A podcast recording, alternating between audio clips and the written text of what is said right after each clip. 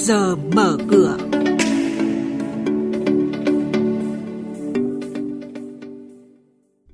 Thưa quý vị và các bạn, những thông tin chính sẽ có trong chuyên mục Trước giờ mở cửa ngày hôm nay. Bộ Giao thông Vận tải cam kết hoàn thành dự án Cam Lộ La Sơn trước 31 tháng 12. Nhà đầu tư châu Á tìm kiếm cơ hội M&A tại Việt Nam. Nhiều ngân hàng giao bán tài sản thế chấp thu hồi nợ. Và ngay sau đây, biên tập viên Hà Nho và Bá Toàn sẽ thông tin chi tiết.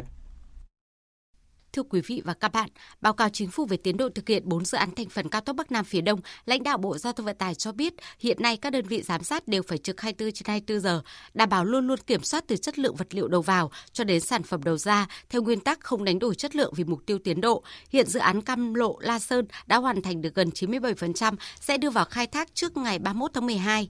3 dự án còn lại là Mai Sơn Quốc lộ 45, Vĩnh Hảo Phan Thiết Dầu Dây sẽ thông tuyến toàn bộ trên mặt đường bê tông nhựa. Thứ trưởng Bộ Giao thông Vận tải Nguyễn Danh Huy cho biết. Đến nay cái tiến độ chung của cả dự án là bình quân của 70%. Và đối với mục tiêu thông tuyến chính thì nay chúng tôi đã đạt được đến 80% và bằng mọi giải pháp để thông tuyến trong 31 tháng 12. Hiện nay trên công trường thì đều chỉ đạo đúng tinh thần của Thủ tướng là 3K 4 kíp.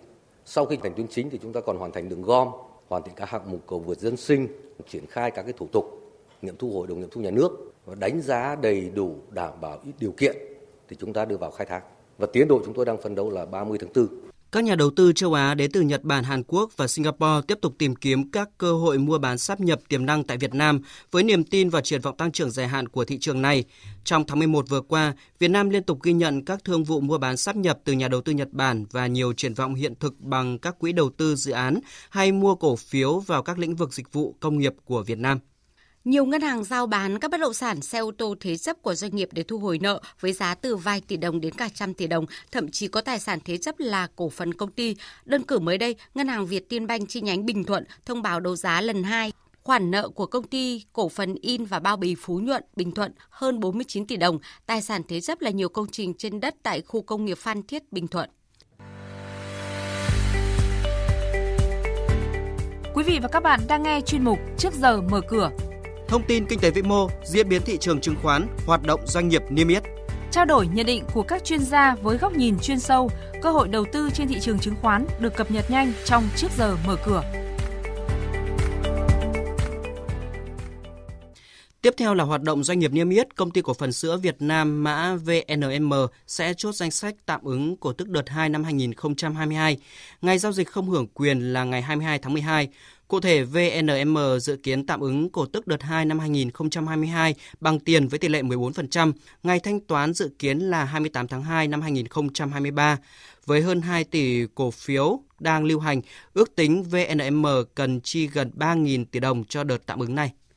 Công ty cổ phần tập đoàn CEO mã là CEO mới có công văn giải trình về việc cổ phiếu tăng trần 5 phiên liên tiếp từ ngày 24 tháng 11 đến ngày 30 tháng 11 với mức tăng hơn 58%. Công ty cho rằng giá cổ phiếu CEO tăng hoàn toàn phụ thuộc vào cung cầu của thị trường chứng khoán và thị hiếu nhu cầu của nhà đầu tư. Phiên gần đây thì cổ phiếu CEO giảm 1% xuống 19.800 đồng một cổ phiếu. Lũy kế 9 tháng doanh thu đạt hơn 1.139 tỷ đồng, giảm 27% so với cùng kỳ, nhưng lãi sau thuế lại đạt hơn 37 tỷ đồng, trong khi cùng kỳ lỗ 94 tỷ đồng. Ban Quản lý các dự án đầu tư xây dựng tỉnh Đắk Nông vừa công bố Tổng công ty xây dựng số 1, Công ty cổ phần mã CC1 vừa trúng gói thầu số 12 thi công xây dựng công trình cung cấp, lắp đặt thiết bị xây dựng, thiết bị văn phòng, thiết bị y tế thuộc dự án nâng cấp Bệnh viện Đa khoa tỉnh Đắk Nông. Giá trúng thầu là 712 tỷ đồng, thời gian thực hiện hợp đồng là 36 tháng.